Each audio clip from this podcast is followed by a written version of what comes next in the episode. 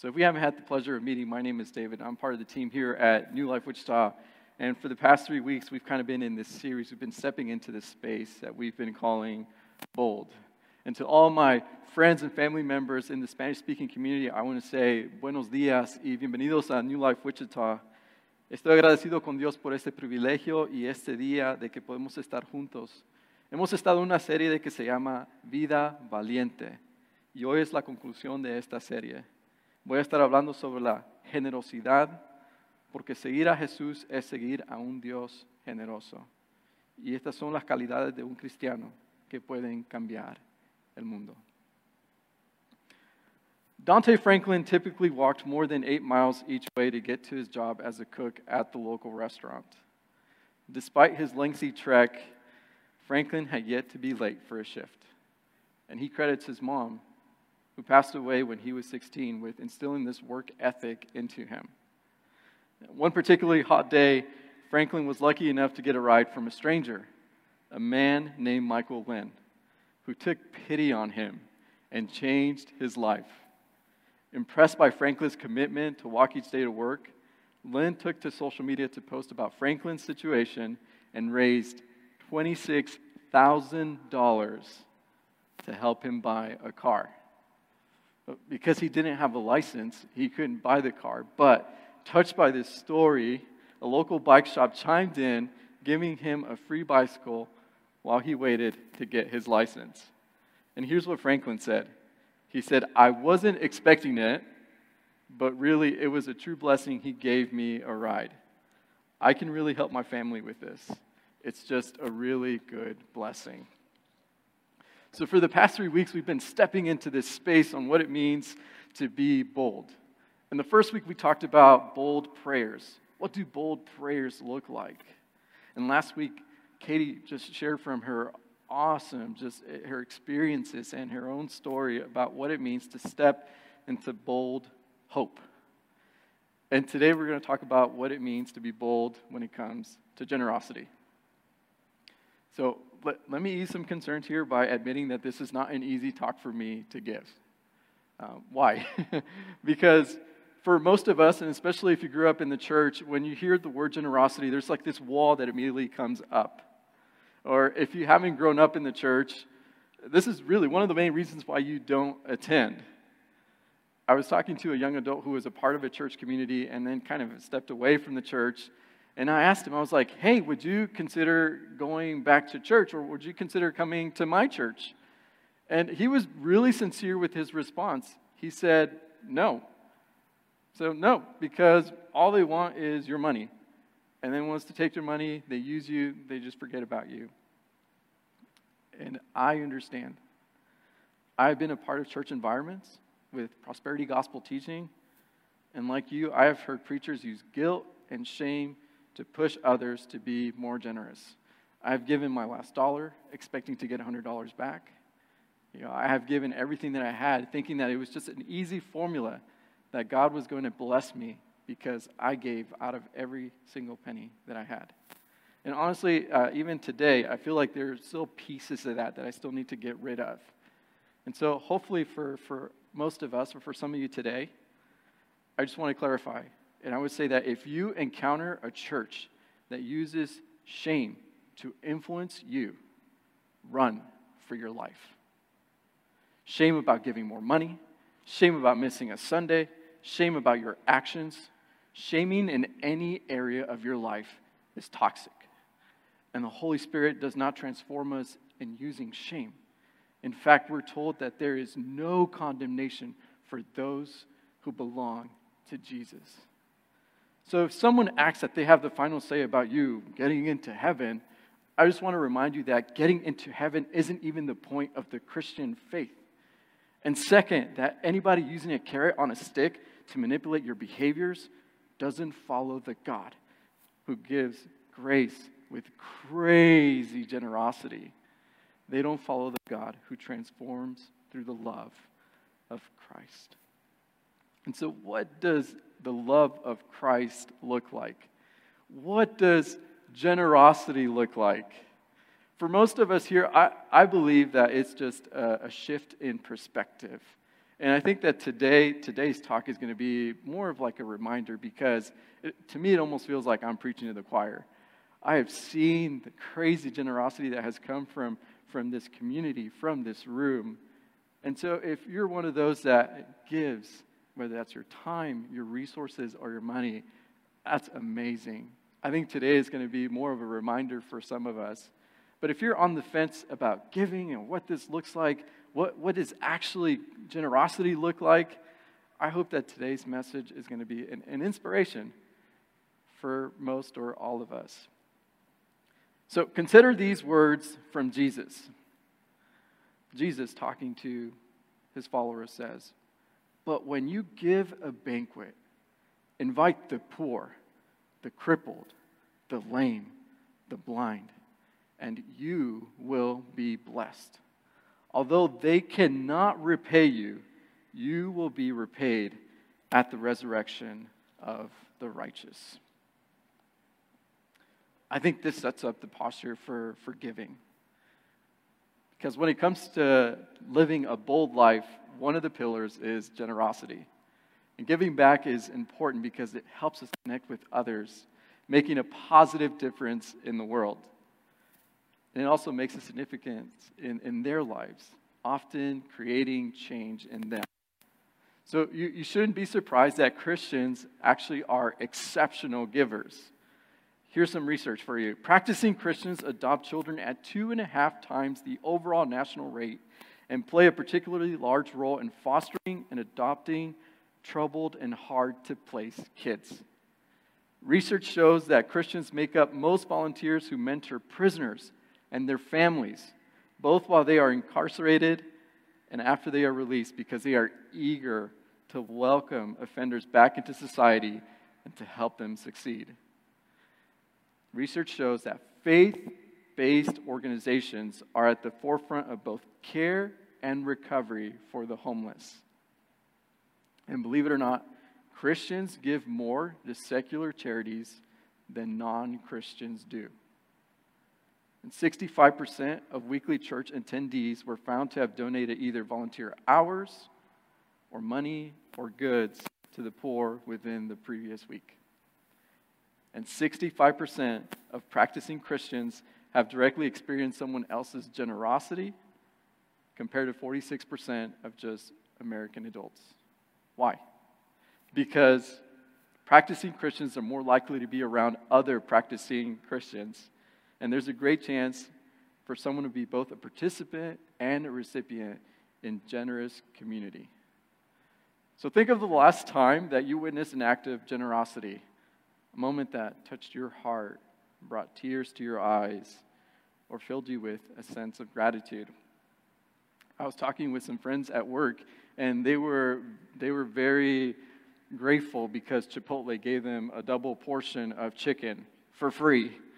and especially in today's economy, I'm like, that's amazing.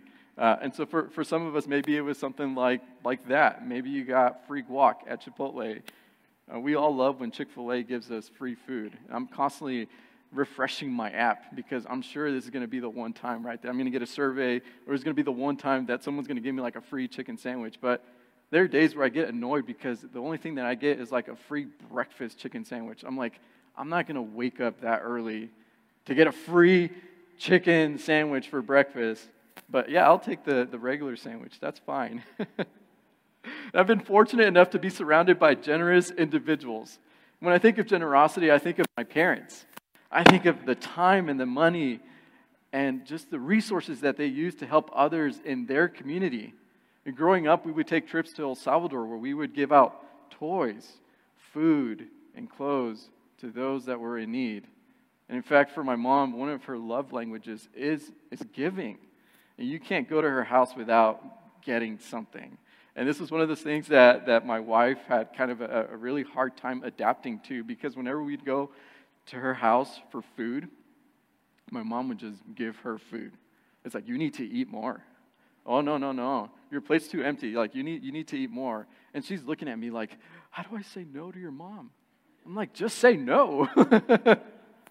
but even that wasn't enough because my mom, who, who's here, by the way, she's, she's laughing at me. uh, she, she would make sure that you even had extra to take home, you know, for the ride home, for the ride home. I'm like, Mom, it's like 9 o'clock. I, I live like 10 minutes away. What am I going to do between now and the time I get home?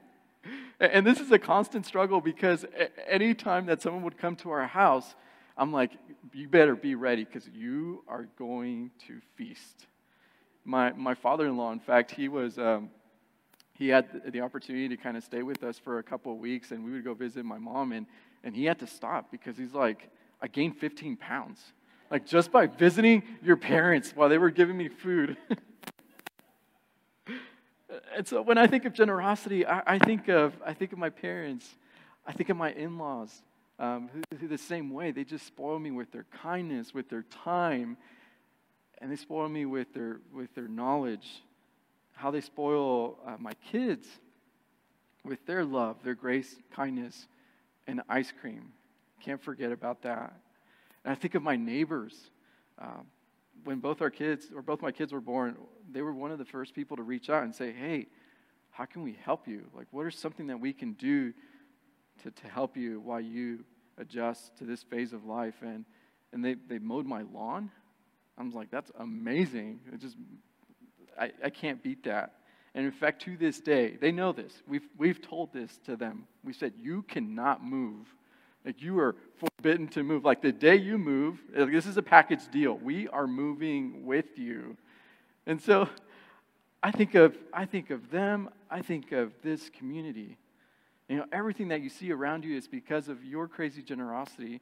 But it doesn't just end here, it extends beyond with meal trains, support for one another. I think of Chad and, and the opportunity that we gave him to be on sabbatical, which he's, he's almost 11 days away from, from coming back, you know, and we hope that he's refreshed during that time. That is not an easy thing to do. And it's because of this community and the support system from this community that we can make those things happen. And so, generosity isn't just something that, that we do, it's something that we are. And so, today, I kind of just want to highlight that and bring everything into perspective. And so, if you have your Bible or your Bible app, I, I would like to invite you to go to Luke chapter 20. Uh, Luke chapter 20, verse 45. And if you don't have your, your Bible or Bible app, it's okay. We're going to have the verses on the screen. But to kind of set things up for us, I want to remind us that wherever Jesus went, large crowds followed. You had the religious leaders, the Pharisees, the lawmakers, and the scribes. They just shadowed Jesus, spying on him, waiting for him to slip up or stumble. But along the way, you also had the, the tax collectors, the sinners, and the sick. And in fact, in, in the book of Luke, we find that the, the main emphasis isn't just on the religious leaders, but it's on the marginalized. It's on the people that were out on the margins and how Jesus brought them all in into God's kingdom. And in fact, some of the harshest criticism was for the Pharisees, the lawmakers, and the scribes. Why? Because as the rule makers of that day, he highlighted their blind spots. And they completely missed the mark. They lived for prestige, they lived to impress people. They weren't pointing people to God, they were pointing people to themselves. And the sad news is that they impressed everyone but God. In fact, once Jesus arrived at the house of a Pharisee, and here's what he had to say. He said, Woe to you. We don't use those kind of words today, right? But, we, but his words were strong. He says, Woe to you, Pharisees, because you give God a tenth of your mint, rue, and all other kinds of garden herbs. In other words, he's saying, Hey, Pharisees, you guys are so good at following the Old Testament laws. You're so good at following the Old Testament rules. You're so good at this legalism thing, but you've completely missed the mark. This isn't what God is interested in. This isn't what I'm interested in. So, what is God interested in? What, what was Jesus trying to do? He's saying, You neglect justice, justice, and the love of God. In other words, he's saying, Hey, Pharisees, you guys are so good at doing this. You're so good at looking at other people through this lens of binoculars, right? You've got you've got the law, you've got the, the testament, you've got the, the rules. You're pretty good at doing that. But you have completely missed the mark. You've neglected justice and the love of God. You should have practiced the latter without leaving the former undone. Woe to you, Pharisees, because you love the most important seats in the synagogues and respectful greetings in the marketplaces. Woe to you, because you are like unmarked graves, which people walk over without knowing it. Pretty harsh, right? But we, we kind of get that. We see that, especially in today's culture, right? There are religious leaders that we want to hold accountable. There are people that we want to highlight for what they've done or, or the things that they're saying and how they're kind of manipulating others. And, so it, it's no different than back then, right? Jesus is saying, hey, you have completely missed the mark. I love it because within that group, you didn't just have the Pharisees, but you had the lawmakers as well. In fact, it says in verse 45 that one of the experts in the law answered him, Teacher, when you say these things, you insult us also. And I love the response that Jesus gave them. Basically, he says, Hey, you too. He says, You experts in the law, woe to you, because you load people down with burdens they can hardly carry, and you yourselves will not lift one finger to help them. He's like, Did I stutter? He's like, No. He's like, Pharisees, lawmakers, you have completely missed the mark. You are leaving these marginalized people out here. You're taking advantage of them. You are ignoring what the heart of God truly is. And so it's, on, it's in this context that we get to Luke chapter 20, verse 45.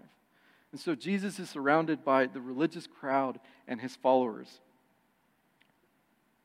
And it says that while all the people were listening, Jesus said to his disciples, Beware of the teachers of the law.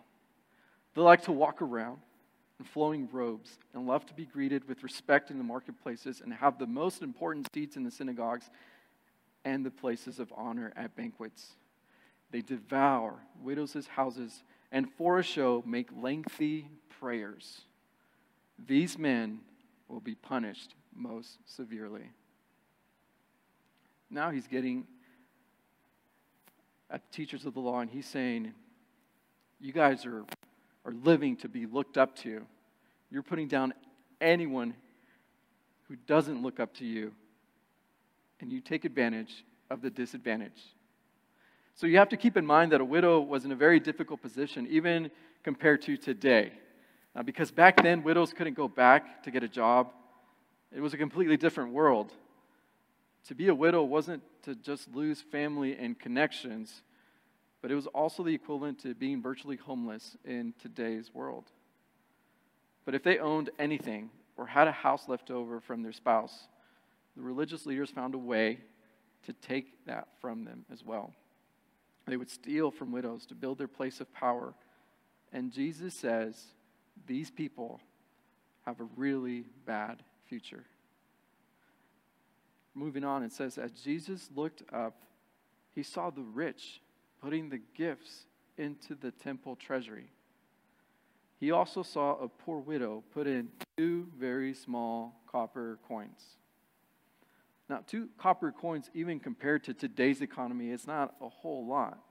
But for her, it was everything that she had. And then Jesus says, Truly I tell you, this poor widow has put in more than all the others. All these people gave their gifts out of their wealth, but she, out of her poverty, put in all she had to live on. So he rips on the religious leaders and then he turns to the widow and says, You've been taken advantage of. The widow gave out of her poverty, and Jesus said, This was a much greater gift. And so here are a few thoughts, a couple of thoughts that I want to share with you on this. First, generosity involves sacrifice. Generosity is measuring what is left over far more than what is being put in. Not that there can't be anything left over, but that there is this sacrificial component, this sacrificial element. And what is left over becomes very important. Now, you don't probably have to give to the widow's extent where it's everything, but the idea here is that generosity will cost you something. So Amber and I here are we're percentage givers because we believe that this community is making a difference. But on top of that, we've given to various nonprofits like ICTSO, Compassion International, and we've also given to just spontaneously to, to people that we just want to support or people that we think are in need. And it would be easy for us to look at the budget, at the budget and say, hey, like this, this giving area here, we need to cut down on that. Uh, but we have decided that that is non negotiable. Um, sure, we could spoil ourselves. We could eat more, more out. Um, we could get new phones, new shoes, clothes. We could travel more.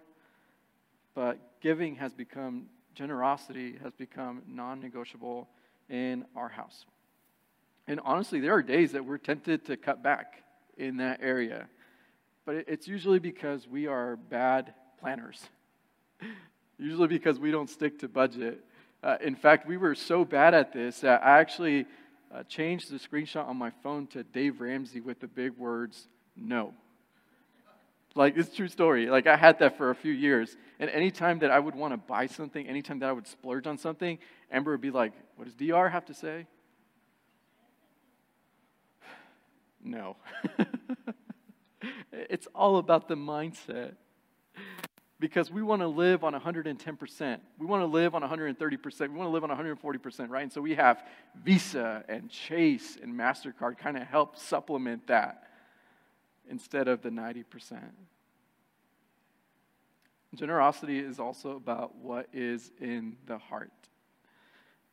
We constantly experience this tension between balancing the pursuit of being rich in good deeds with being rich in material possessions.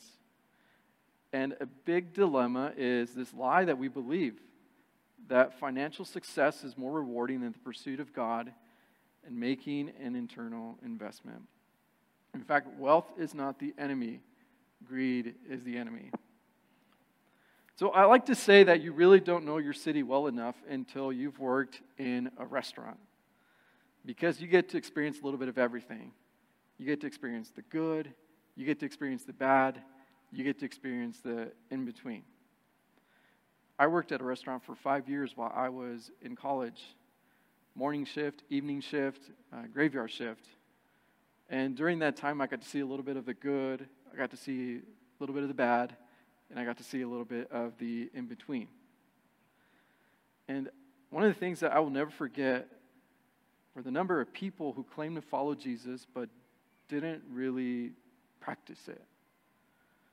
And it was hard for me to make a connection between a, a loving God, a compassionate God, and a true follower of Jesus without seeing that put into action.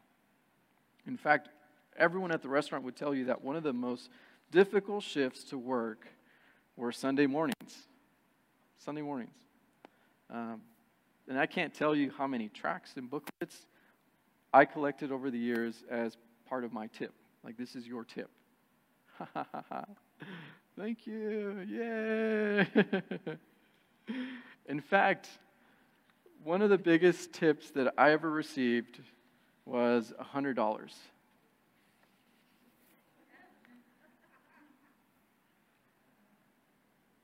I love what it says in the back. It says, How many people can you find on this $100 bill? You might be surprised to know that there are six. Anyways, it goes on to talk about, you know, the love of money. And I'm like, I've got bills to pay. Like, what is this going to do for me?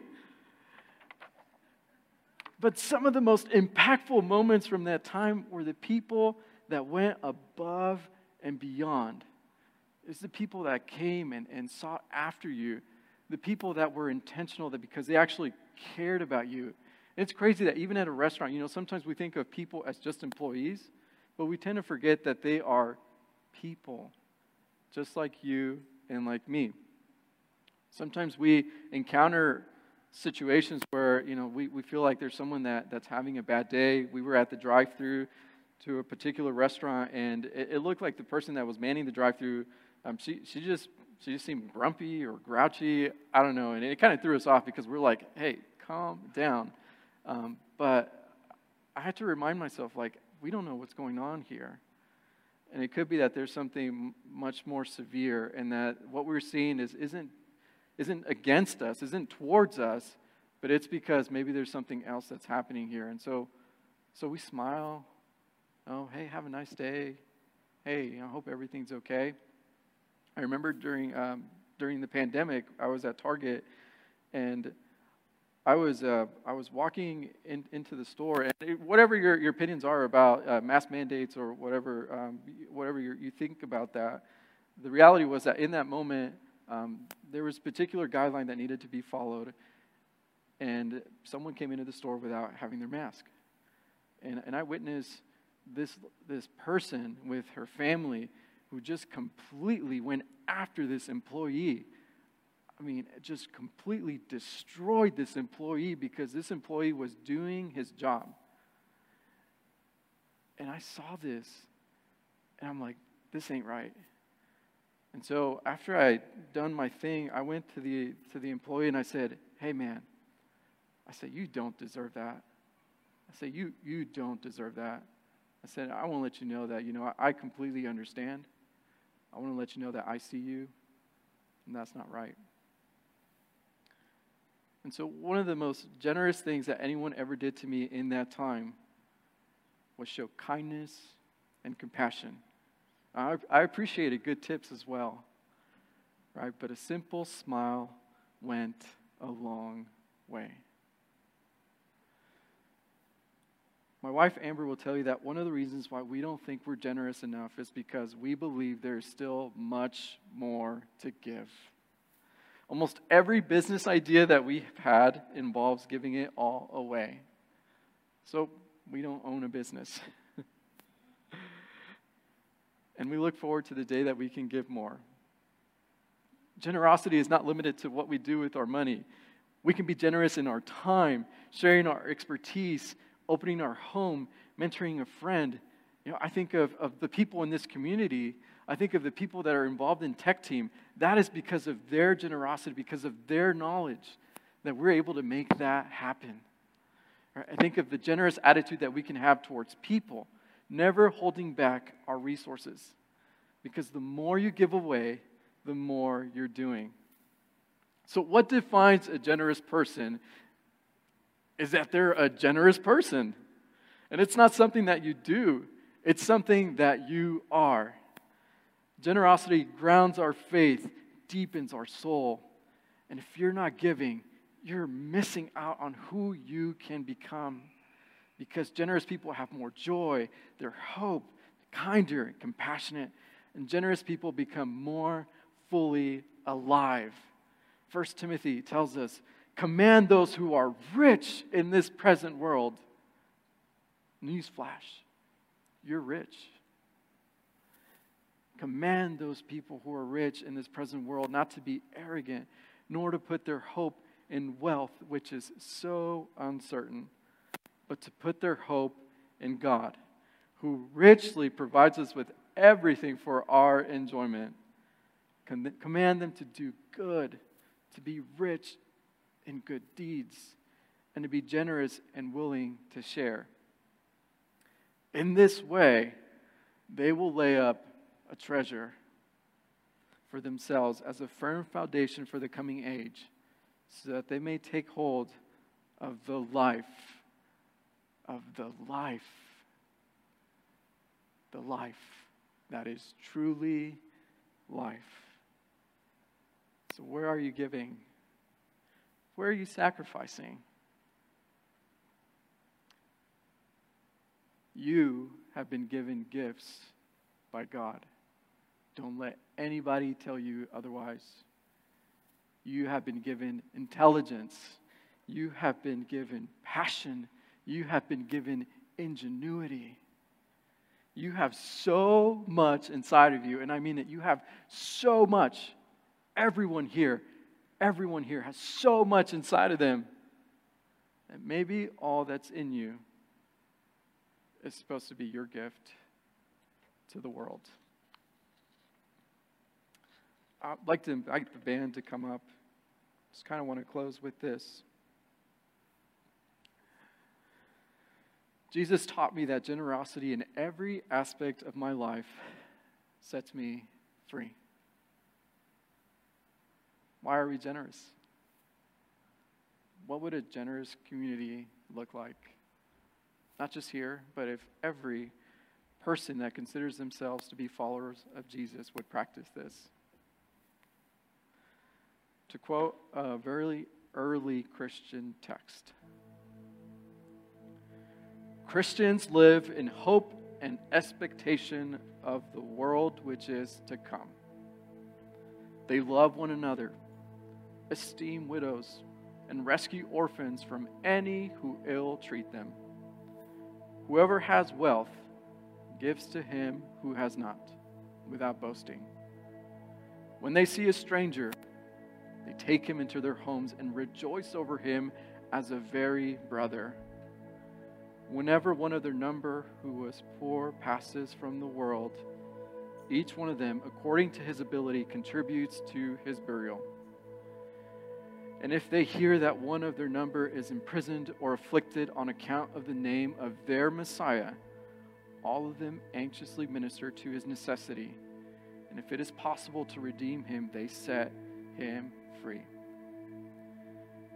If there is among them any that is poor and needy, and they have no spare food, they fast two or three days in order to have food, which they can supply to the one in need. That is what bold generosity looks like. I think you know that. So we should live it out.